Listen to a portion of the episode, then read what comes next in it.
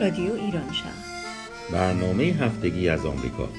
این هفته از واشنگتن دی سی، مریلند و ویرجینیا. برنامه چهارصد و سی و هفت، یک شنبه ششم آبان هزار و سیصد و نود و هفت، برابر با بیست و هشتم اکتبر دو هزار و هجده.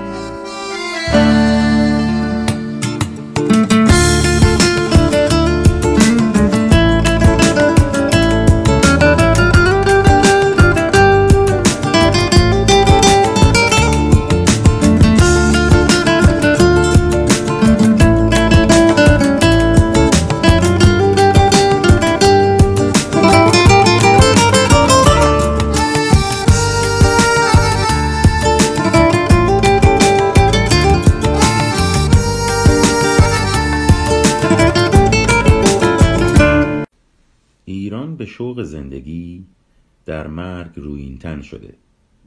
مرد و زنش تلفیقی از ابریشم و آهن شده. ایران پر است از عاشقان، این گنج‌های بیشمار. مرزی است پرگوهر ولی با رنج‌های بیشمار. در بند بنشانم ولی از بندها آزاد شو. قلب مرا ویران کن، با خون من آباد شو. ما قرنها پای وطن پیدا و پنهان مانده ایم. ما پای فرهنگی کهن با نام ایران مانده ایم. ایران به آتش می کشد خاموشی تاریخ را. هوشیار پایان می دهد مدهوشی تاریخ را. ایران به شوق زندگی در مرگ رویینتن شده. مرد و زنش تلفیقی از ابریشم و آهن شده. سلام عرض میکنم خدمت همه شما شنوندگان رادیو ایران شهر. امیدوارم که حال خوبی داشته باشید و هفته های خوبی رو پشت سر گذرونده باشید. منم سلام عرض میکنم به تمام هموطنان و همزبانان خودم. امیدوارم که روزهای خوبی رو پشت سر گذاشته باشین و روزهای خوبی هم در پیش رو داشته باشید. امروز میخوایم که در رابطه با مراسمی خاصی صحبت کنیم، ولی قبل از اون من میخوام که ببینم آیا زهره جان در هفته گذشته و روزهای قبل آیا در مراسم خاصی هم شرکت کرده یا نه؟ مرسی هومن جون از اینکه سوال کردی. البته دوست دارم راجع بهش صحبت بکنم، ولی قبلش منم جای خالی امیر رو میخوام بگم که متاسفانه امروز توی برنامه ما نیست. یه امتحان بزرگ داره، براش دعا کنید که امتحانشو خوب بده و همونطور که همیشه موفق بوده مطمئنم که موفق خواهد بود. به هر صورت امیر در برنامه امروز ما حضور نداره و جاش خیلی خالیه. من هومن جون همین شنبه گذشته یک کنسرت موسیقی رفتم که کنسرت موسیقی سنتی بود و توسط گروه موسیقی رسا اجرا شد. بسیار کنسرت زیبایی بود با هنرمندی دوستان بسیار هنرمند و که در این منطقه ساکن هستند و نوازندگان بسیار عزیز و ارزشمند که خب بعضی از اونها حتی از دوستان هنرمند خود من هستند، از جمله آقای فرشید مهجور، آقای جلال کیمیا قلم، آقای زاوش رادمهر و دوستان دیگه‌ای که حضور داشتن توی برنامه و همینطور خواننده بسیار بسیار عزیز و بسیار خوش صدای موسیقی سنتی آقای محمد رضا کاظمی فر. کنسرت به نام کنسرت مرا عاشق بود و میتونم بگم که واقعا به ما خیلی خوش گذشت. جای شما خالی. خب خیلی هم خوب که توی این کنسرت شرکت کردین و من فکر میکنم همزمان با کنسرت آقای ابی بود، درست میگم؟ بله دقیقا در یک شب بود که خب به هر صورت دوتا میشه گفتش که دوتا سلیقه و سبک متفاوت بود. به خاطر همین حتما کسایی که آدمای مختلف میتونستن اون چیزی رو که تمایل داشتن انتخاب بکنن برای اینکه برن. بعضی هم مثل من که هر دوتاشو دوست دارن. خب به هر صورت باید تصمیم میگرفتن. بله دقیقا دقیقا همینجوریه. خب همینطور که اطلاع دارید ما در چند روز آینده سی و یک اکتبر رو داریم که همونطور که گیرند و تاریخچش رو بدونیم. من فکر میکنم که زهره جان چیزایی رو آماده کرده در رابطه با تاریخچه این جشن. همونطور که بدونین هالووین یکی از جشن‌های مذهبی توی کشورهای غربیه که مراسمش در شب سی و یک اکتبر هر سال برگزار میشه و در کشورهایی مثل امریکا، ایرلند، اسکاتلند، کانادا حتی مثلا بعضی وقتا به عنوان تعطیل اعلام میشه تا همه مردم بتونن تو این جشن شرکت کنن، یعنی در اون شب در واقع تعطیلی داده میشه. توی این جشن مردم لباسای بسیار عجیب غریب میپوشن و بچه هم که همونطور که میدونید با برای اینکه آجیل و شکلات بگیرن میرن در خونه همسایه ها رو میزنن که فکر میکنم که تو هم میخواستی راجع به این و شباهتش به یکی از برنامه ها و آیین و سنت های ما صحبت بکنی که من میذارمش برای تو. و دیگه این که میخوام بگم که تاریخچه این جشن به دو هزار سال قبل برمیگرده، شبی که به اعتقاد راهبان شب مقدس نام گرفت و ریشه در آیین و رسوم ساکنان جزایر بریتانیا و از جمله ایرلند داره، یعنی در واقع از اونجا میاد این جشن. این جشن در حقیقت یک جشنیه که به صورت مذهبی از قرن نهم میلادی رواج پیدا کرده و فردای شب هالووین رو روز تمام مقدسین نام نهادن. مسیحی‌ها این رو جشن میگیرن. حالا من بیشتر در ادامه صحبت میکنم راجع بهش. بله، توی این جشن هالووین یه سری آداب و رسومی رو دارن که واجب میدونن که اینها رو حتما انجام بدن در این شب و یکی از اونها به تریک اور تریت معروفه، یا بهتر بگم اگر مشابهتی را با فرهنگ ما داشته باشه همون قاشق زنی ما هست در شب چهارشنبه سوری. به عبارت دیگه در این تریک اور تریت یا همین قاشق زنی عده‌ای به خصوص کودکان در گروه های کوچکی جمع میشن و به در خونه ها میرن و در خونه ها رو میزنن و میگن تریک اور تریت، به این معنی که به ما چیزی بدین تا اذیتتون نکنیم. و معمولا مردم اینجا روزهای قبل از این روز هالووین یا شب هالووین میرن و از مغازه های مختلفی شیرینی و شکلات رو تهیه میکنن و وقتی که بچه ها در خونه هاشون زنگ میزنن و این تریک اور تریت رو میگن بهش در رو باز میکنن و شکلات بهشون میدن. و خیلی جالبه که این رسم هم در واقع بازسازی یه اتفاقی بوده که در دوران گذشته و در روز تمام مقدسین، روزی که خودشون این اسم رو روش گذاشتن تمام مقدسین روی میداده و در طی اون فقرا به درب منزل ثروتمندان میرفتن و از اونها پول تقاضا میکردن و اگر کسی به این کمک اونها جوابی نمیداده و چیزی بهشون کمک نمیکرده معتقد بودن که ارواح خبیثه به سراغشون میاد و خونهشون رو ویران میکنه. پس دقیقاً به این دلیل هستش که اونا خودشون رو شبیه در واقع اون ارواح خبیثه در میارن. راهبایی که این آیینو در واقع بنیانگذاری کردن باور بر این باور بودن که در این شب دروازه بین دو دنیا گشوده میشه و خدای جهان مردگان همراه با ارواح اجنه و دیوها به روی زمین میاد. برای همین در این شب مردم با پوشیدن لباسای ترسناک و کوبیدن بر طبل و اشیایی مثل دیگ و بشقاب و ایجاد صدا سعی میکنن تا دیو و اجنه رو فراری بدن. و در واقع یکی دیگه از دلایلش این هست که مردم میخوان مقابله کنن با این اجنه. از یکی از دیگه از رسوم این شب اینه که کدو تنبل و در واقع تو خالی رو برمیدارن، براش دهن و چشم ترسناک در میارن، داخلش شمع روشن میکنن که به عنوان فانوس شب هالووین معروفه و جک فانوس نامیده میشه. حالا یه چیز دیگه ای که من پیدا کردم در رابطه با این جشن هالووین عطسه کردن در این روز هست که میگن که اگر کسی در این شب عطسه کرد و شما بهش نگفتی God bless you یا همون خدا حفظت کنه، معتقدم که چون به هنگام عطسه روح از بدن خارج میشه حتما باید این جمله خدا حفظت کنه رو بهشون بگین تا مبادا شیطان روح اونها رو تسخیر کنه. بنابراین من اسم میکنم که ما با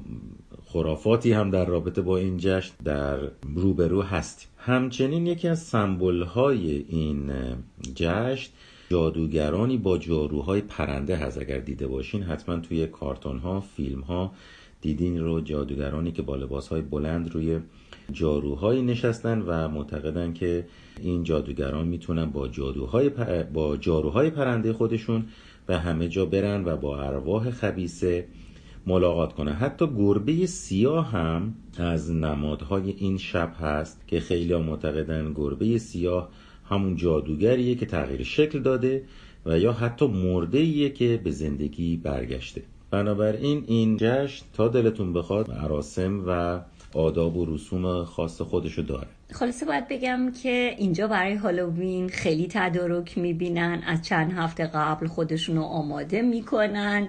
مثلا وقتی که از در بعضی از خونه ها رد میشی میبینی که روی تمام درختاشون یه عالمه تار عنکبوت وصل کردن و در واقع اسکلت و موجودات بسیار وحشتناک، حتی صداهای زیادی از خودشون در میارن این موجودات.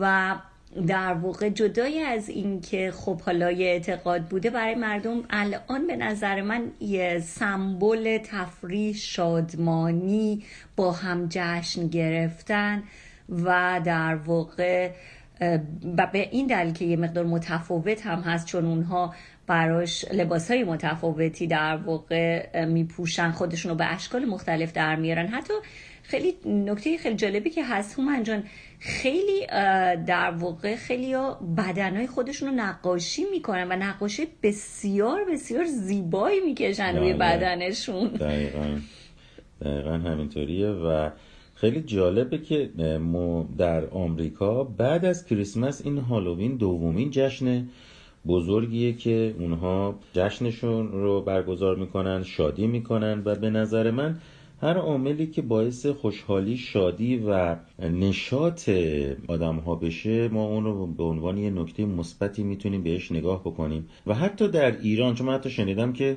در ایران هم بسیار باشکوه جدیدن این هالووین رو جشن میگیرن و من خودم به شخص معتقدم اگر باعث خوشحالی و شادی میشه چرا که نه. درسته که ما تو فرهنگمون همچی چیزی رو نداریم، ولی چون عوامل دست عواملی که دست به دست هم میده و ما رو شاد میکنه زیاد تو فرهنگ ما وجود نداره، من اسم میکنم، یا اگرم وجود داره فراموش شده. بنابراین شاید این جشن‌های مانند این میتونه شادی رو برگردونه به مردم ما، البته تا حدی که مورد آزار واقع نده دیگران رو و آسایش دیگران رو به هم نریزه. همینطوره. و خب یه چیز دیگه که من منتظر بودم تو بهش اشاره بکنی اون شباهت بسیار زیادی بودش که بین اون قاشق زنی قدیمی ما و هالووین وجود داره. و خب من فکر می‌کنم خیلی وقتا فرهنگا با هم یک تلفیقی دارن که شباهتایی پیش میرن. نمیدونم تو میگی شاید بهش اشاره کردی؟ آره، من همون تریک اور تریت رو که گفتم همون قاشق زنی خودمون هست، تقریبا تقریبا همون قاشق زنی خودمون در شب چهارشنبه سوری هست رو اشاره کردم، ولی در مورد قاشق زنی خودمون دیگه صحبتی نکردم. در مورد همون تریکن تریت صحبت کردم. یادم میاد که ما خودمون اگر چهارشنبه سوری در ایران وقتی که بچه بودیم و در خونه‌های مردم میرفتیم، حالا یا خوردنی میگرفتیم یا کتک معمولا میگرفتیم یا رو سرمون آب میریختن. یادمه که از این اتفاقات زیاد میافتاد در برنامه قاشق زنی در ایران. به هر صورت این هم هالووین هست و این هفته مردم اینجا جشن میگیرنش و به اشکال مختلف همدیگر رو میترسونن و امیدوارم که به همه کسانی که این شب رو جشن میگیرن خوش بگذره. بله دقیقاً.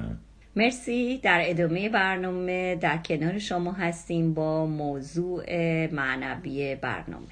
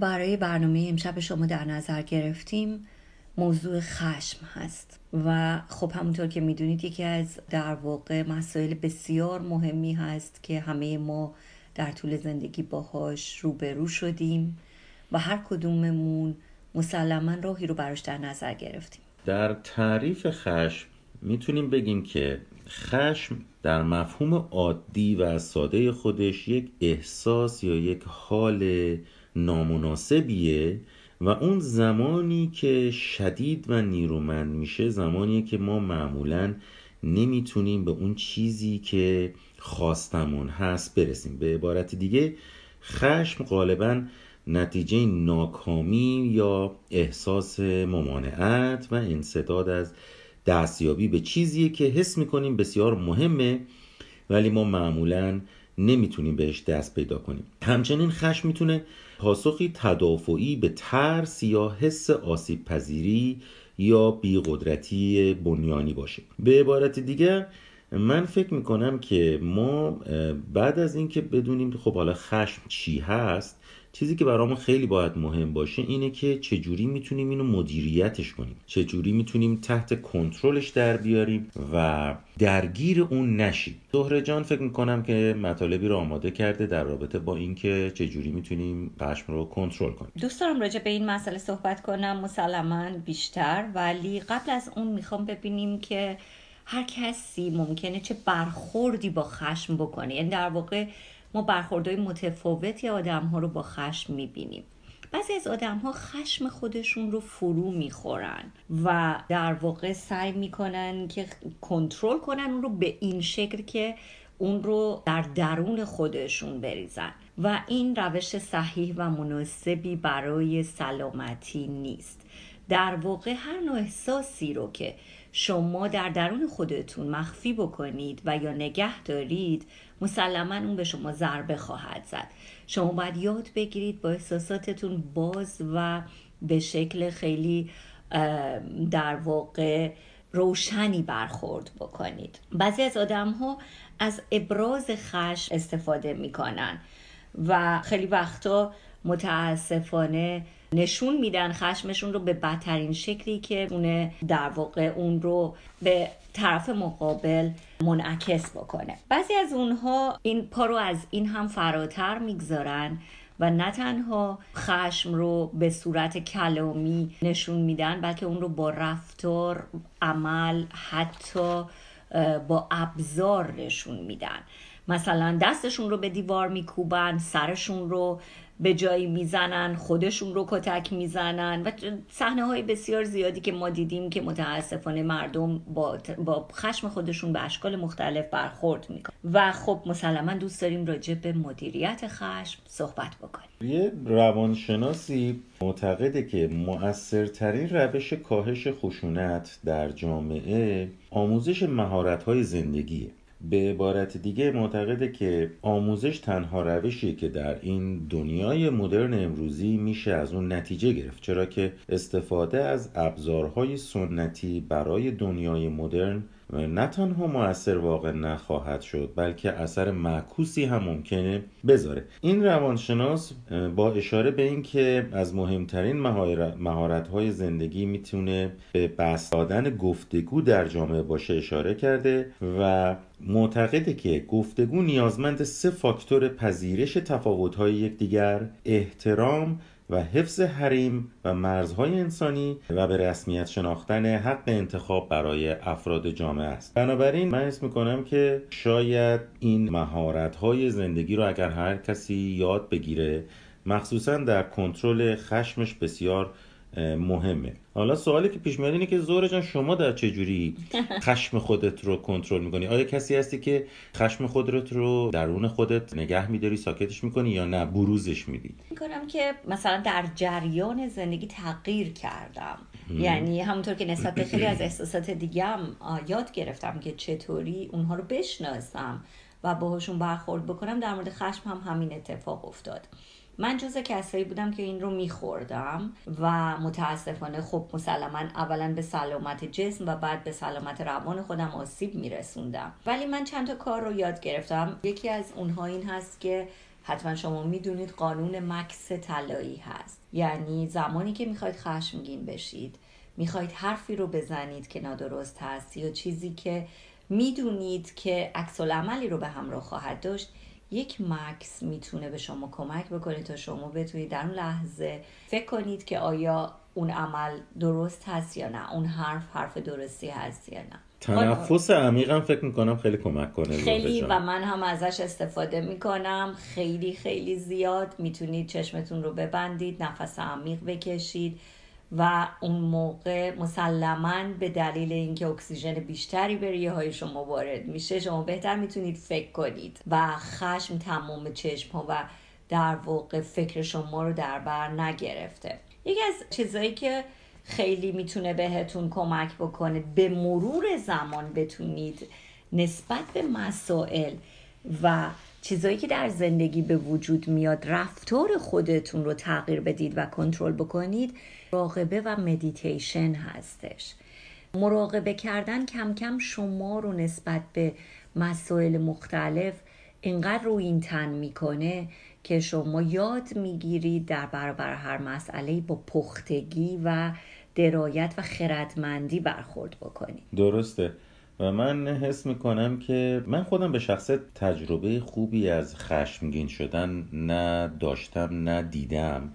برای همینم هست که سعی میکنم که جزو گروه دسته اول باشم که خشم رو درون خودشون خاموش میکنن، و برای اینکه دیدم که افرادی که خشمگین شدن و طرف مقابلش به هر حال حتی با یه وسیله‌ای ضربه‌ای وارد کرده که شاید یک عمر پشیمونی رو برای طرف به همراه داشت. بنابراین من خودم واقعا از اینکه بی‌محابا خشمگین بشم و بخوام داد و فریاد راه بندازم و خشم خودم رو اینجوری نشون بدم بسیار میترسم، بنابراین و گریزانم. و یکی از چیزهایی که خود من بهش معتقدم برای اینکه از خشم دور باشیم اینه که منطقی باشیم. اگر من حس میکنم فکر منطقی باشیم، هر کسی به نوبه خودش منطقی باشه و سعی کنه که منطقی صحبت کنه یا منطقی رفتار کنه، میتونه از خشمگین بودن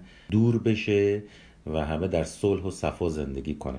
یک چیزی که یادم اومد که خیلی به من کمک میکنه در هنگام عصبانیت، صحبت کردن با دوست هستش.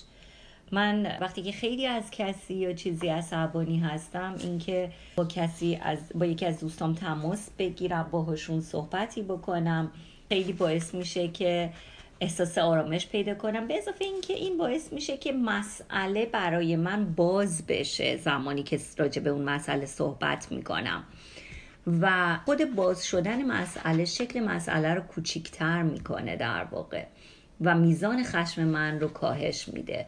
اینم یکی از چیزایی هست که من استفاده میکنم ازش. من یه جایی میخوندم که مقایسه کردن خیلی باعث عصبانیت افراد مختلف میشه و چقدر خوبه که مقایسه کردن رو کنار بذاریم و اینکه حالا چه خودمون رو با دیگران مقایسه بکنیم و چه دیگران رو با دیگران. بنابراین هر گونه مقایسه‌ای میتونه باعث عصبانیت طرف مقابل یا عصبانیت خود آدم بشه. مثلا اینکه بگیم مثلا طرف مقابل شما چقدر درآمدت نسبت به کسی دیگه‌ای کمتره، بیشتره.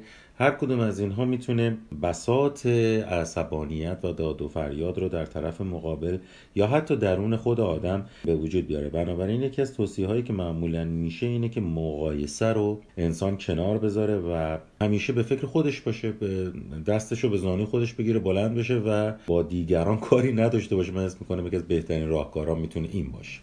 خب مسلماً خیلی کمک کننده است. به هر صورت موضوع خشم موضوع بسیار مهمی هست، به خاطر اینکه متاسفانه ما علاوه بر اینکه با خشمگین شدن به خودمون آسیب میرسونیم، ما ممکنه به کسی یا اطرافیانمون هم آسیب برسونیم.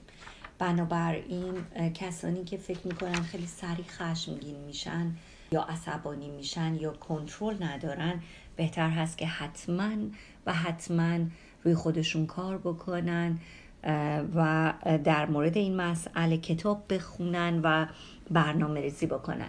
یه چیزی که من جون یادم اومد این بودش که متاسفانه یه وقتایی گرسنه شدن واسه سریع عصبانیت شد، عصبانی شدن، ناراحت شدن آدم میشه. من وقتی این رو پیدا کردم سعی کردم دیگه زیاد نذارم که گرسنه بشم تا اون به اون مرحله برسم که ممکنه یه چیزی سریع عصبانیم بکنه. یکی از راهکارهاییه که پیشه خیلی راحت با خوردن چیزی از عصبانیت آدم کاهش پیدا بشه. خب میدونی که اینا به خاطر اینکه خب به هر حال قند خون میاد پایین، نمیدونم شرایط داخل بدن به هم میریزه، بنابراین ما همیشه باید یادمون باشه که سلامت روح و جسممون با هم در ارتباط هستش. دقیقاً همینطوریه. و من حس میکنم که به عنوان حسن ختام اینو بگیم که افرادی که مخصوصاً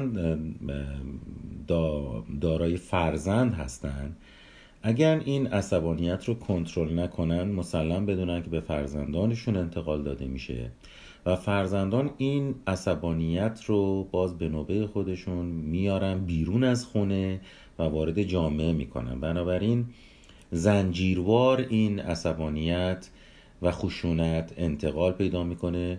چقدر خوبه که هر کسی بتونه خشم خودش رو کنترل کنه و در نهایت جامعه سالمی رو ما داشته باشیم. این نکته حسن ختامی رو که راجع بهش صحبت کردی بسیار بسیار نکته مهمی بود که متاسفانه دنیای پر از خشمی رو برای ما ساخته. امیدوارم که با یاد گرفتن صلح، دوستی و آرامش، لبخند و زیبایی شاهد انسان‌های بهتر و دنیای بهتری باشیم انشاءالله.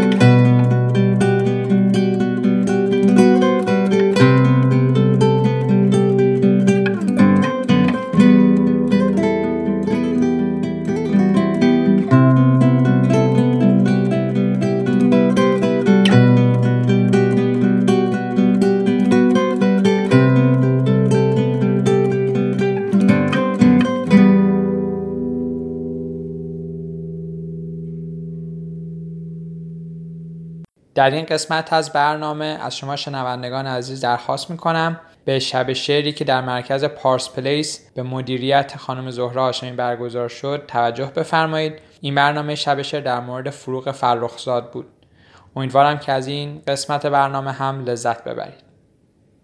من میخواستم بگم که امشب اگر آقایون اجازه بدن شب خانوم هاست. نه، به خاطر اینکه ما فروغ فرخزاد رو داریم و فروغ انقدر زن بود و انقدر از زنانگی که خیلی از زنهای ایرانی سالها و سالها و هنوز نمیتونن راجع بهش صحبت بکنن صحبت کرد که من فکر میکنم که خیلی میشه راحت و زیبا شعرهاشو خوند و باهاش در واقع عشق کرد، باهاش عاشقانه احساسش کرد و احساسش رو درک کرد. در واقع من فقط میخواستم بگم برای دوستان که یه مقداری سبک شب شعرهای ما تغییر کرده، دو تا تغییر کرده. یکی این که من دارم سعی میکنم که قسمت زندگی شاعر رو بیشتر از روی ویدیوهایی که اطرافیان شاعر راجع بهش صحبت کردن که خیلی خب زیباتر هست وقتی فامیل، خانواده یه کسی و دوستان نزدیکش صحبت بکنن، بیشتر توی اون قسمت مرور بکنیم و یا کسانی که تحقیق کردن راجع به زندگی شاعر در واقع. بنابراین توی این قسمت بیشتر من از ویدیوهایی که وجود داره در واقع کمک میگیرم. و قسمت دوم این که دارم سعی میکنم که خواهش بکنم از دوستانی که هنرمند هستن و موزیک در واقع هنرشون هست، خواهش بکنم که توی همه برنامه‌های ما بالاخره از چند نفرشون خواهش کنیم که تشریف بیارن و اونا رو در جمع خودمون داشته باشیم. اینطوری هم در واقع رونق بیشتری به برنامه خودمون میدیم و هم این که از صدای زیبای ساز اونها بهره میبریم. امشب هم در خدمت دو تا از دوستان نازنینمون هستیم که حتما خدمتون معرفیشون میکنم. زمانی که قسمت موزیک شد این دوتا تفاوت اتفاق افتاده. اگر بازم دوستانی دوست دارن توی این قسمت موزیک با ما همکاری کنن خیلی هم خوشحال میشیم اگر که بیان به همون بگن. بعد ما با بخش موسیقی در واقع کانون موسیقی مرکز پارس هماهنگ میکنیم که بتونیم در خدمتشون باشیم. مرسی. امشب از آسمان دیده تو روی شعرم ستاره میبارد، در زمستان دشت کاغذها پنجه هایم جرقه میکارد، شعر دیوانه تبالودم شرمگین از شیار خواهش ها پیکرش را دوباره می سوزد آتش جاودان آتش ها. آری آغاز دوست داشتن است، آری آغاز دوست داشتن است، گرچه پایان راه ناپیداست، من به پایان دگر نیندیشم که همین دوست داشتن زیباست. شب پر از قطره های الماس است، از سیاهی چرا هراسیدن، آنچه از شب به جای میماند عطر سکرآور گل یاس است. آه بگذار گم شوم در تو، کس نیابد دگر نشانه من، روح سوزان و آه مرطوبت بوزد بر تن ترانه من. آه بگذار زین دریچه باز خفته بر بال گرم رویاها، همراه روزها سفر گیرم بگریزم ز مرز دنیاها.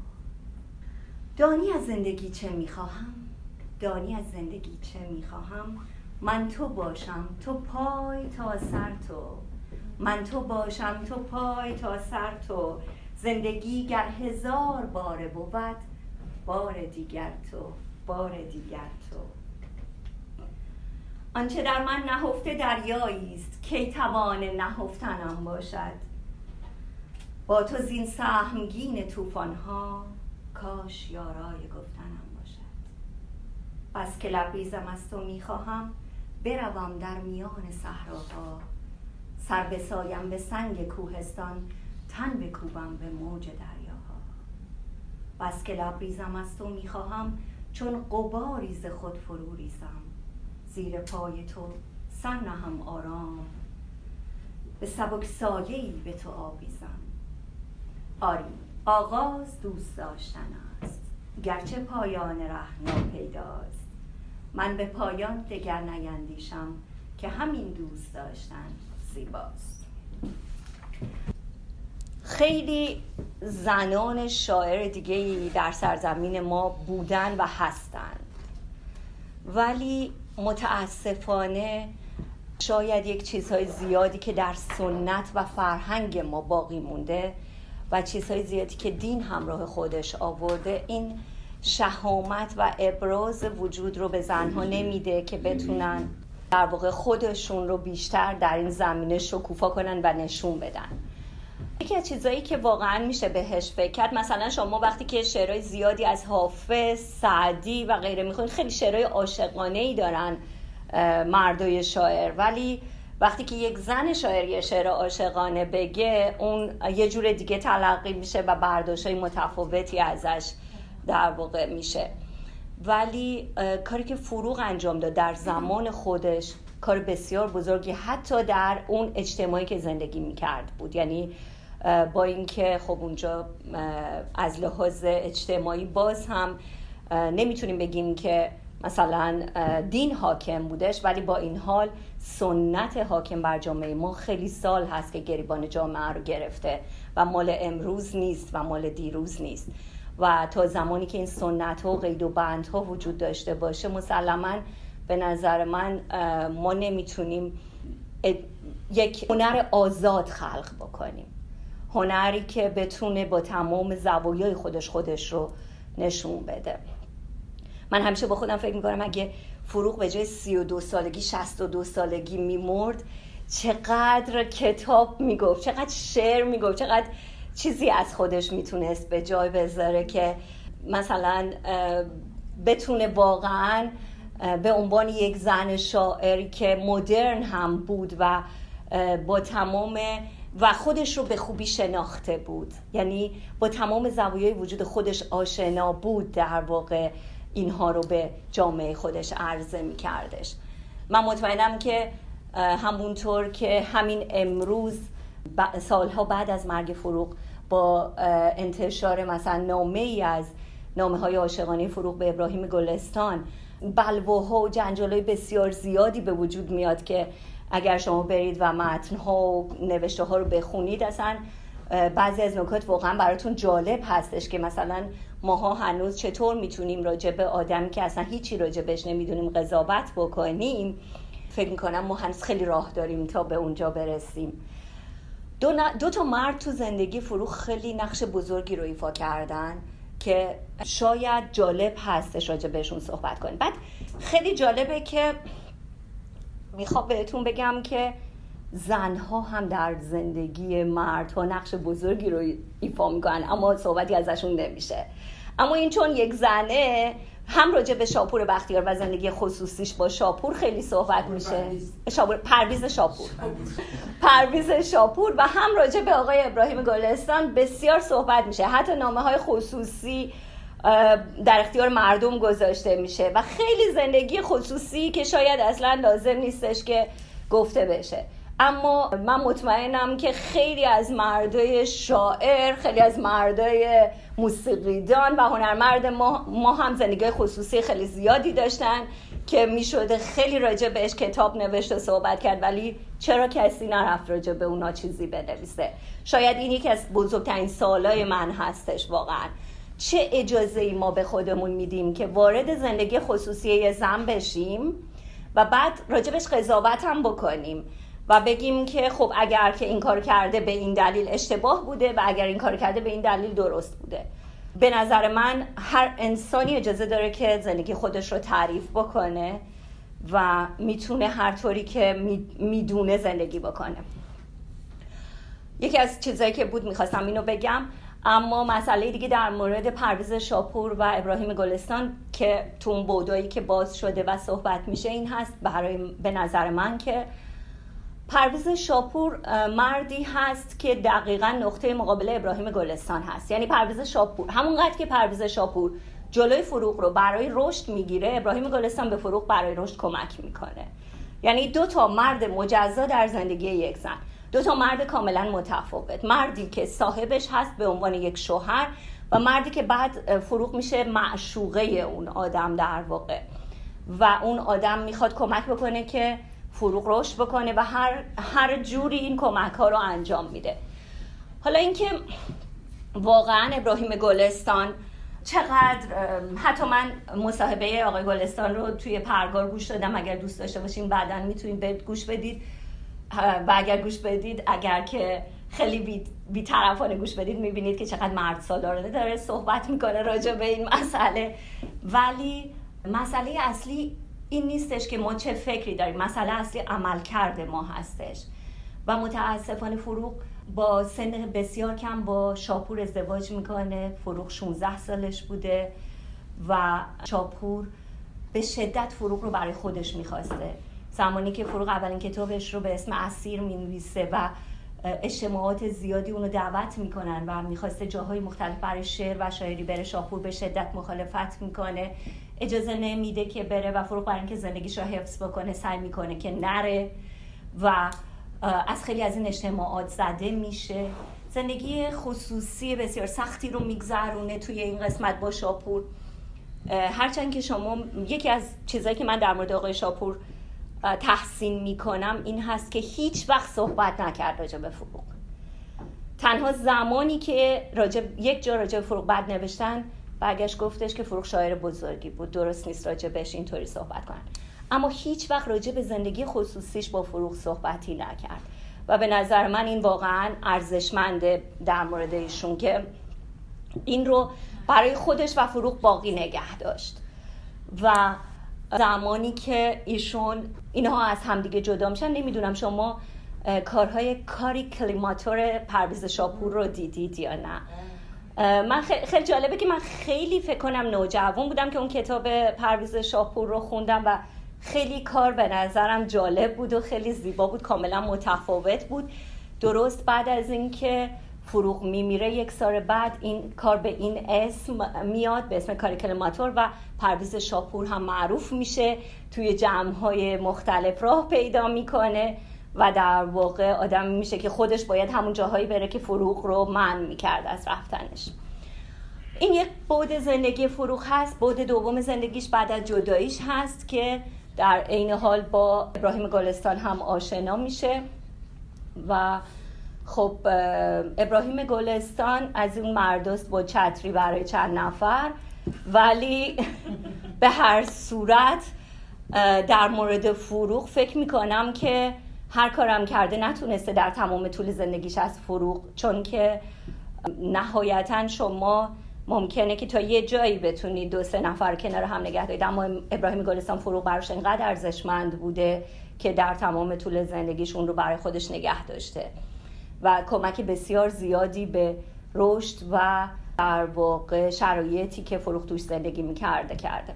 حالا اگه اجازه بدیدی بخشایی من از صحبت‌های خود فروغ، یه بخشایی از صحبت‌های برادرش و یه بخشایی هم از صحبت‌های خانم میلانی براتون آماده کردم. یه بخش کوچیکش رو با هم گوش میدیم.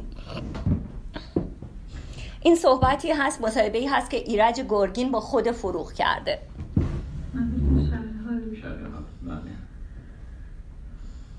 حالا حرف زدن در این مورد به نظر من یک کار خیلی خسته کننده و بی‌فایده‌ایه. چطور؟ شرایط یعنی چی؟ خب این یه چیز طبیعیه که هر آدمی که به دنیا میاد بالاخره یه تاریخ تولدی داره، اهل یک شهر یا دیه، توی مدرسه درس خونده، یه ماش اتفاقای خیلی معمولی و قراردادی هم توی زندگیش افتاده که بالاخره برای همه میافته. مثلا توی حوض افتادن دوره بچگی یا مثلا یعنی شعر ولی گفت ندارش روزی تولد کردن دوره مدرسه، عاشق شدن دوره جوانی، عروسی کردن، از اینجور چیزا دیگه. اما اگه منظور از این شرایط تا دادن یه مش مسائلیه که به کار آدم مربوط میشه، خب در مورد من میشه شعر، خب پس باید بگم که هنوز موقعش نرسیده، چون من کار شعر رو به صورت جدی تازه شروع کردم. شعر امروز باید صاحبه چه خصوصیاتی باشه، نکات ضعفش چی هست، نکات مثبتش چی هست، و به طور کلی صحبتمون رو از بحث درباره وضع شعر امروز شروع کنیم. من خیلی از شما تشکر میکنم که گفتیم شعر امروز و نگفتیم شعر نو، چون درستاً همینه، شعر نو کنه نداره. این چیزی که شعر امروز رو از شعر دیروز جدا میکنه و بهش شکل تازه میده، همون جداییه که به اصطلاح میونه فرمای مادی و معنوی زندگی ابنه و بهش شکل تازه میده، همون جداییه که به اصطلاح میونه فرمای مادی و معنوی زندگی امروز با دیروز وجود داره. من فکر میکنم که کار هنر یک جور بیان کردن و ساختن مجدد زندگی و زندگی هم یک چیزیه که یک ماهیت متغیری داره، یک جریانیه که مرتب در حال شکل عوض کردن و رشد و توسعه است. در نتیجه این بیان همون هنر میشه، در هر دوره خب رویه خودش رو داره دیگه و اگه غیر از این باشه اصلا درست نیستش. هنر یه جور تقلبه. امروز همه چیز عوض شده، دنیای ما هیچ ارتباطی به دنیای حافظ و سعدی نداره. من فکر می‌کنم حتی دنیای من مثلا به دنیای پدرم ارتباط نداره، انقدر فاصله ها مطرح هستن. یک عوامل تازه وارد زندگی ما شدن که محیط فکری و روی این زندگی رو میسازن. طرز تلقی یه آدم امروزی من فکر می‌کنم نسبت به آدمی که در بیست سال پیش زندگی می‌کرده کاملا عوض شده. اون تلقی که از مفاهیم مختلف داره، مثلا مفهوم مذهب، اخلاق، مثلا عشق، مثلا شرافت، مثلا شجاعت، قهرمانی، واقعا اینا چون محیط زندگی ما عوض شده به نظر من تمام مفاهیم هم زائده شرایط محیط هستن، در نتیجه این مفاهیم هم امروز برای ما عوض شدن. من یه مثال ساده براتون میگم، مثلا راجع به عشق صحبت میکنیم، مثلا پرسوناژ مثلا مجنون که خب همیشه سمبل مثلا پایداری و استقامت در عشق بوده، امروز واقعا از نظر من که یه آدمی هستم که یه جور دیگه راجع به عشق فکر میکنم، واقعا یه پرسوناژ خیلی مسخره‌ای. وقتی که علم روانشناسی میاد اونو برای من خرد میکنه، تجزیه تحلیل میکنه و به من نشون میده که اون یه عاشق نبوده، اون یک بیمار بوده، یه آدمی بوده که دلش میخواستم تو مرتب خودشو آزار بده. اینه که خب به کلی اصلا عوض میشه. در ثانی مثلا شما فکر کنید وقتی که لیلیای دوره ما مثلا تو یک کرسی سوار میشه با سرعت صد و بیست میره و پلیس مرتب جریمه‌شون می‌کنه، اما همین مجنون‌ها البته به درد این لیلیا نمی‌خورن. در حالی که این مجنون‌ها شما نگاه می‌کنید که هنوز که هنوزه توی ادبیات ما، که البته ما اسمون ادبیات نمی‌ذاریم ولی یک ادبیاتی که میونه یک ادعای مطلب، هنوز که هنوز زیر همون درخت بید نشستن دارن با کلاغا و آهوها مثلا درد دل می‌کنن. از این حرفا برای شعر امروز ما یک شعری باید باشه که خصوصیت این دوره رو داشته باشه و در این حال سازنده این شعر باید یک آدمی باشه که به یک حدی از تجربه و هوشیاری برسه که به محتوی شعرش یک ارزشی بده که بتونه در حد کارهایی که توی دنیا عرضه میشه بیان اونها خودش رو جا بده. و اگه غیر از این باشه خب همین چیزایی میشه که همه میگن دیگه. و این منم و این منم زنی تنها در آستانه فصلی سرد، در ابتدای درک هستی آلوده زمین و یأس ساده و غمناک آسمان و ناتوانی این دست‌های سیمانی. زمان گذشت، زمان گذشت و ساعت چهار بار نباخت، چهار بار نباخت. امروز روز اول دی ماه است. من راز فصل‌ها را می‌دانم. نجات دهنده در گور خفته است و خاک خاک پذیرنده اشارتی است به آرامش. فروغ خیلی اینجا من شعر قطع می‌کنم، راجع به این قسمت می‌خوام صحبت کنم. فروغ خیلی زیبا راجع به مرگ صحبت می‌کنه، با اینکه خیلی جوان هست ولی توی تمام نوشته‌هاش به مرگ اشاره میکنه و مرگ با اینکه یک بار برای هر آدمی اتفاق میفته، اما فروغ انقدر راجع به مرگ صحبت میکنه و اون رو نزدیک و خوب و زیبا در واقع جلوه میده که انگار فروغ برای مرگ آماده است، انگار پذیرنده اون شرایط برای خودش هستش و درک اون از این خیلی برای مثلا یک یک خواننده باید جالب باشه که چطور یک شاعر، یک آدم به این در واقع با این احساس ظریف و لطیف، با این همه اوصافی که به نظر من شاید کم پیش میاد که یک شاعر در مورد زنا که اصلا نداریم، حتی یک شاعر مرد در مورد بدن خودش اینقدر قشنگ شعر بگه، در مورد احساساتش، در مورد خواهش‌هاش، در مورد نیازهاش و در مورد اینها بخواد اینقدر زیبا و روان شعر بگه. یه همچین آدمی با یک همچین در واقع شخصیتی چطور میتونه مرگ رو هم اینقدر زیبا در کنار خودش تصویر کنه و اینقدر پذیرنده باشه در واقع برای مرگ. این شاید یکی از خصوصیاتی هست که باعث میشه فروغ به نظر من به زندگی نچسبه، رها و آزاد باشه و اونطوری که دلش میخواد زندگی بکنه، نه اونطوری که جامعه ازش میخواد، نه اونطوری که خانواده ازش میخواد و نه اونطوری که شرایط بهش تحمیل میکنه. اون یکی فریدون رو اگرم شامل. زمان گذشت و ساعت چهار بار نباخت، در کوچه باد می آید و من به جفتگیری گلها می اندیشم، به غنچه هایی با ساقهای لاغر کمخون و این زمان خسته مسلول و مردی از کنار درختان خیس می گذرد، مردی که رشته های آبی رگهایش مانند مارهای مرده از دو سوی گلوگاهش بالا خزیده است و در شقیقه های منقلبش آن هجای خونی را تکرار می کنند. سلام، سلام. و من به جفتگیری گلها می اندیشم. در آستانه فصلی سرد، در محفل عزای آینه ها و اجتماع سوگوار تجربه های پرید رنگ و این غروب بارور شده از دانش سکوت، چگونه می شود به آن کسی که می رود انسان اینجاش خیلی قشنگه. چگونه می شود به آن کسی که می رود انسان صبور، سنگین، سرگردان فرمان ایستاد. من از اونجا فهمیدم که عشق نیچی که من صدا کرد گفت قیبتی تو من بدم یا پنیزا بدم از کاغذ می بریم در خونه بلا بدیم. گفتم آره. و هم موقع خیلی خواهر دیگه من خواهر بزرگترم اونم عاشق شد. اونم روزیه تو من میداد مثل اونم شرمت داشتم که کاغذ بردم و نمیستم که کاغذش چیه.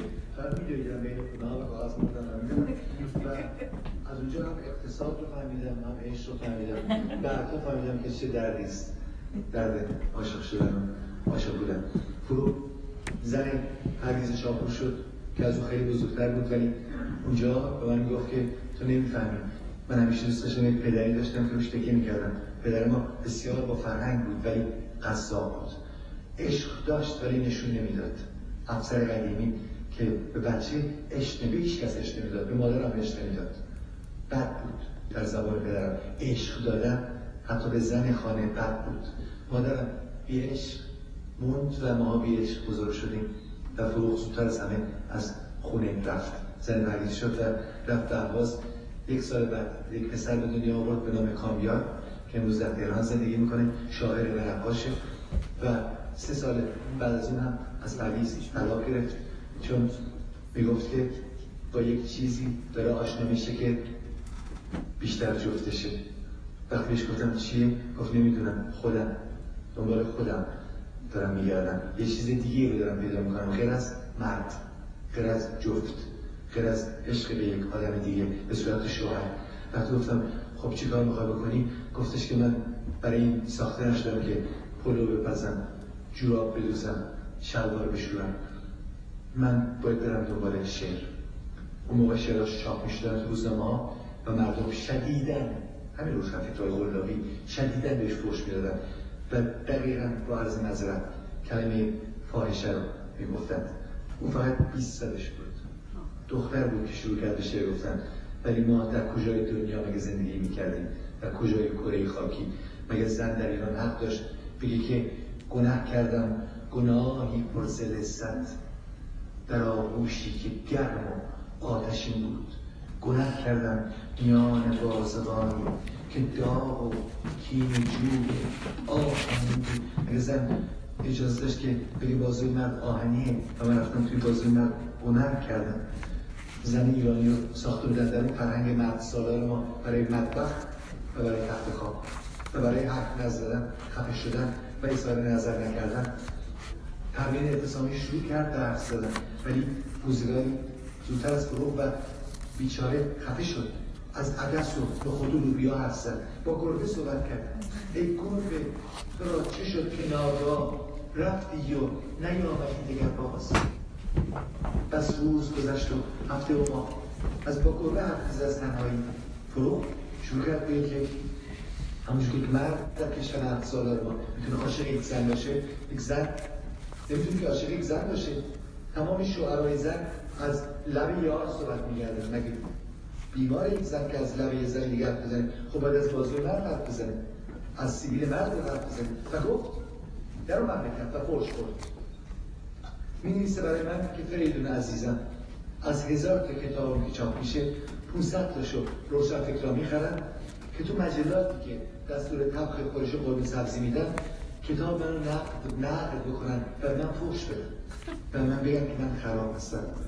ولی من نیستم، من یک شاعره نیستم، من یک شاعرم و جلوی اینا میستم.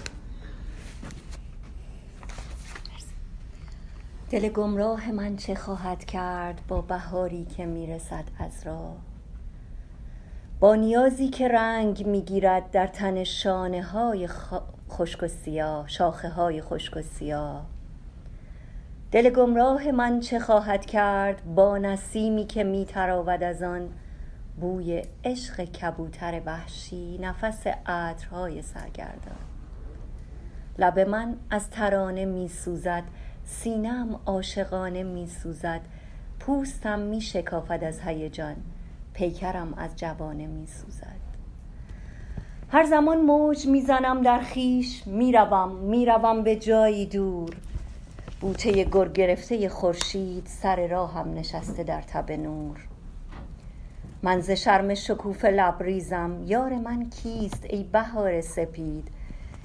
گر نبوسد در این بهار مرا، یار من نیست ای بهار سپید. دشت بیتاب شبنم آلوده چه کسی را به خویش می‌خواند؟ سبزها لحظه‌ای خاموش خاموش، آن که یار من است می‌داند. آسمان می‌دود ز خویش برون، دیگر او در جهان نمی‌گنجد. آه گویی که این همه آبی در دل آسمان نمی‌گنجد.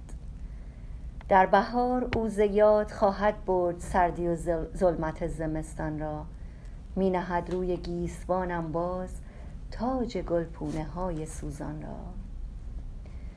ای بهار ای بهار افسونگر، من سراپا خیال او شدم. در جنون تو رفتم از خویش، شعر و فریاد و آرزو شدم. می خزم همچو مار تبداری بر علف های خیس تازه سرد. آه با این خروش و این طغیان، دل گمراه من چه خواهد کرد؟ ما تقریبا ده دقیقه دیگه به بریک داریم. من میخواستم خواهش کنم که یک بخش دیگه ای هست که من از صحبتهای خانم میلانی میخوام که گوش بدیم. رقص کنجکاو و شاهد آن صحنه فراموش نشدنی، برای سامان دادن به خاطراتش، برای حرف در آوردن از مادرش، با منقاش به جان او افتاد. دیگر دکتر مشکات که چندین دهه حرمت سوگند بقراطی و زندگی خصوصی بیمارش را نگاه داشته بود، سرانجام به فرزند پنگیرش گفت که با بیماری ها و بدبختی های آن دختر جوان به راحتی میشد یک تقویم درست کرد. روزی که به قصد خودکشی رنگ دستش را زده بود، پس از رفتی و آسمان مدت‌ها با او صحبت کردم. همه حرفهایم را با دقت شنید. آخر سر آهی کشید و گفت آخر شما نمی‌دانید، بیش از نیم قرن از آن واقعه می‌گذرد و ما هنوز هم درست نمی‌دانیم انگیزه فروغ جوان در بریدن رگ دستش یا خوردن یک مشت قرص خواب‌آور چی بود.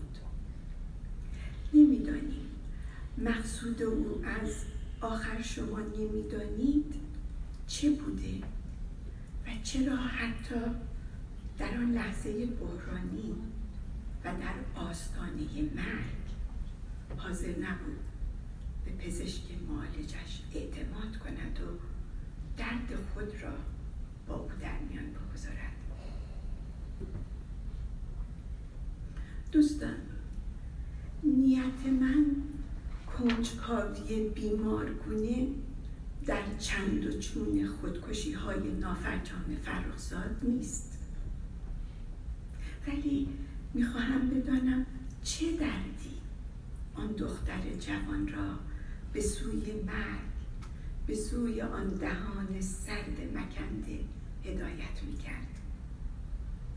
میخواهم بدانم چگونه آن دختر به اصطلاح بیچاره توانست به رغم تمام آسیب ها و دشواری ها یکی از شخصیت های کلیدی قرن بیستم در ایران بشود.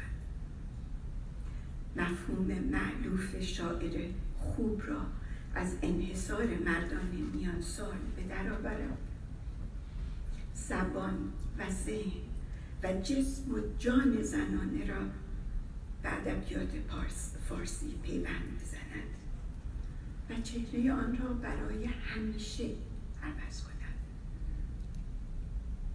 شگفتی از این بی اطلاعی زمانی افزونتر می شود که در نظر بیاوریم درباره کمتر زن ایرانی تا این اندازه اطلاعات، مصاحبه دکتر میلانی در شیکاگو سال دو هزار و شانزده هستش.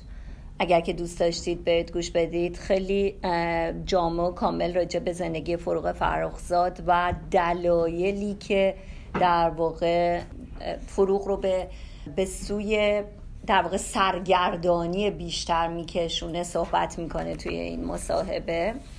من میخواستم که یک بخش کوچیکی از نامه ای رو که فروغ به شاپور مینویسه برای شما بخونم.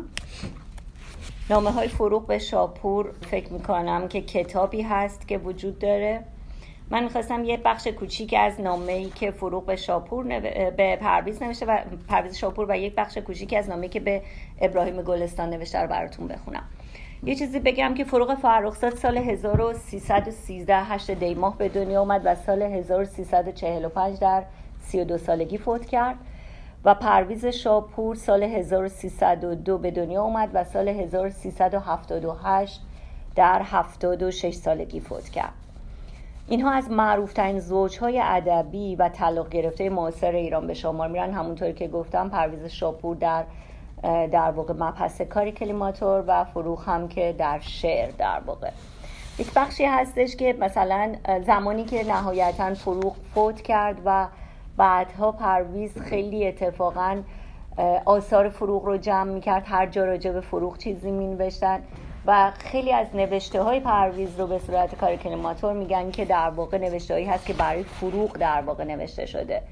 تشبیهی داره پرویز که میگه گل‌های پیراهنت را در قلبم جستجو میکنم و یا چیزی که میگه تا وقتی به دور دست‌ها میروی به نوار صدای پایت گوش میدهم، که به نظر میرسه منظور از نوار صدای پا در این نمونه صحبت آغاز فیلم خانه سیاه هست که فروغ توش بازی میکنه و فروغ با صدای پا و لحن در واقع توراتی جملات شاعرانه ای از تورات و انجیل خونده بود در ابتدای اون فیلم. یا پیراهن گلدار و تصویر اشاره کننده به تصویر بزرگی از چهره فروغ در خانه شاپور بود که توسط کام یار طراحی شده بوده. توی بخشی از نامه‌اش به من میخوام قسمت اول و آخر این دو تا نامه رو براتون بخونم. توی قسمتی که به پرویز میگه پرویز عزیزم وجهی را که برایم فرستاد، و پرویز شاپور بعد از طلاق هم به فروغ کمک میکنه برای بخشی از قسمت‌های زندگیش و چقدر دردناکه که یه زن شاعر با این همه کتاب نمیتونسته در اون زمان و فکر کنم هنوز هم بتونه زندگی خودش رو تامین بکنه و این نشان دهنده اینه که واقعاً مثل اون جمله که ویرجینیا وولف میگه که زن اگر بخواد نویسنده بشه باید یک فنجان قهوه داشته باشه و اتاقی و غذایی برای خوردن، نمیتونه همینطوری نویسنده بشه. یعنی واقعاً احتیاج به زندگی روزانه و معمولی هم هست که متاسفانه حداقل توی کشور ما فکر کنم هنوز هم امکان پذیر نیست. پرویز عزیزم بچی را که برایم فرستاده بودی امروز دریافت کردم. نمیدانم چطور از تو تشکر کنم، هرچند تو دیگر برای من از دست رفته ای، ولی هیچ وقت خاطره تو از قلبم بیرون نمی رود. بارها به تو گفته بودم که بعد از تو دیگر زندگی من هیچ خواهد بود و حالا این حقیقت را به خوبی احساس می کنم. روی بازگشت به طرف تو را ندارم و اصلا نمی خواهم با دیوانگی ها و سبکسری های خودم باز هم زندگی تو را خراب و مغشوش کنم و هیچ چیز دیگر هم نمیتواند بعد از تو مرا به طرف خود جلب کند، حتی شعر. و در انتهای نامه هم میگه که من آرزویم این است که خوشبختی تو را ببینم، چون نمیتوانم دیگر بیش از این بنویسم. خداحافظ، به یاد گذشته تو را میبوسم. یک قطعه عکس برای من بفرست. در نامه‌ای که ابراهیم گلستان نوشته که نامه جنجالی هم هستش، ابتداش اینطوری شروع میشه که عزیزم عزیزم عزیزم قربانت بروم، دوستت میدارم دوستت میدارم، یک لحظه از مقابل چشمم دور نمیشوی، نفسم از یادت میگیرد و خونم در قلبم طغیان میکند، شاهی دوستت دارم. بعد یه قسمتی داره خیلی جالبه، شاید مثلا برای اینکه شخصیت فروغ آدم بیشتر بشناسه این نامه اتفاقا خیلی جالبه. میگه که دو روز است که نتوانستم برایت بنویسم، وجدانم همینطور عذابم میدهد. دیروز که شنبه بود همراه گلورو هانس و دختر کوچکشان و سیروس رفتیم به راونسبورگ. تا تعطیل آخر هفته را پهلوی امیر بگذرانم. ما که چهار نفر بودیم. امیر هم با زن و بچه‌هایش و مهداد روی هم می‌شدن پنج نفر و همه با هم میش... ما با هم می‌شدیم نه نفر و نه نفر شدن و نه نفری زندگی کردن حتی اگر برای دو روز هم باشد یکی از آن چیزهایی است که مرا خفه می‌کند. نمیدانم چرا تحمل جمعیت را ندارم. چرا تحمل زندگی فامیلی را ندارم. من انقدر به تنهایی خودم عادت کردم که در هر حالت دیگری خودم را بلافاصله تحت فشار و مظلوم حس می‌کنم.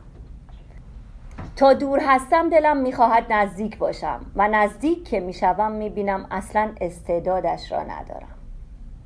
برای اینکه خودم را سرگرم کنم هی رفتم توی آشپزخانه و ظرف شستم و ظرف شکستم.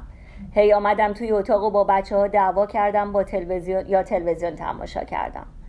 در واقع اون سرگردانی خودش رو توی این نامه به وضوح توی تک تک خطای این نامه در واقع راجبش صحبت میکنه و مسلماً فروغ انقدر حساس هست که شاعر هست. یعنی حساسیت بیش از اندازش و اون لطافت طبعش و اون حساسیتی که نسبت به اتفاقات، نسبت به اجتماعات، نسبت به افراد، حتی شما اگر که سخن صحبتاشو گوش بدید میبینید که چقدر واقعا تفکرش نسبت به انسان و اون در واقع شیوه نگرشش جالب، ظریف و در واقع میشه گفتش که یه مقداری با اون روشی که ما به کار میبریم متفاوت هست.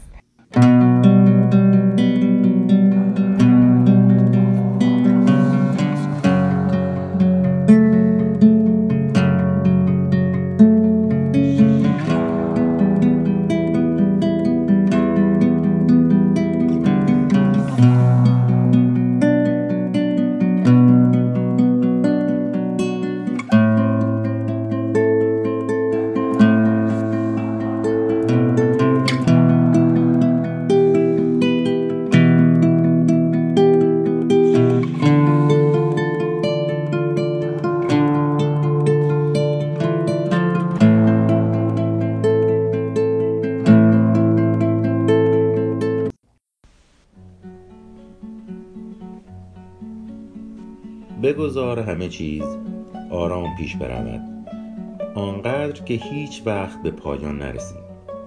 بگذار همه چیز آرام پیش برود تا همیشه قله‌ای برای فتح باقی بماند. بگذار همه چیز آرام پیش برود تا فرصتی برای بازگشتن باقی نماند. ما هزار بار دنبال احساسمان دویده ایم. این بار بگذار همه چیز آرام پیش برود. شراب سیاه را در میکده مویت به جام چشمت میریزی. بی آنکه بنوشانی دیدنش بویدنش مست میکند. با ماه تمام تو نیازی به دیدن هلال عید نیست. اما نه اما نه تو به جام اشاره میکنی نه من توان نوشیدن دارم. خراب همین دمم یک جام دیگر که هیچ. اولین جام را هم نمیتوانم بگیرم. مگر بالاتر از سیاهی رنگی هست؟ شعرهایی که توی برنامه امروز خوندیم از خدا بیامرز افشین یداللهی هست. همونطور که میدونید شاعر، دکتر و هنرمند عزیز افشین یداللهی سال گذشته اسفند ماه متاسفانه با تصادف جان خودش رو از دست داد و امیدوارم که روحش در آرامش و شادمانی باشه.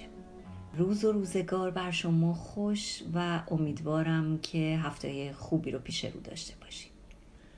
تنتون سالم، روحتان شفاف، لبهایتان به غنچه لبخند مزین، زندگیتان شیرین، سفره‌هایتان رنگین و دلتون شاد باشه همیشه. خدا نگهدار.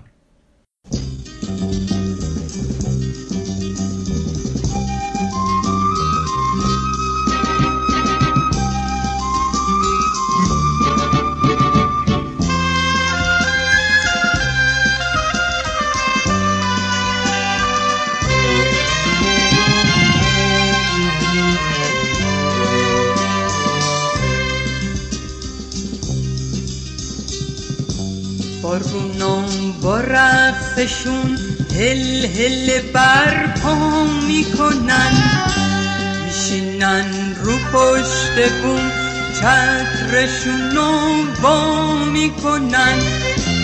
حالا توی کوچه ها صدای ساز رمدونه، باد آواره داره چه آواز میخونه. چه هوایی چه هوایی چه هوایی، بازم اون ابر سیاه رو هوا پر میزنه. نمیترسم از هوا که عشق تو چتر منه. ای دو چشمون سیاه تو آتیش گردون من، این دو تا شعله وحشی چی میخوان از جون من، چی میخوان از جون من، چی میخوان از جون من.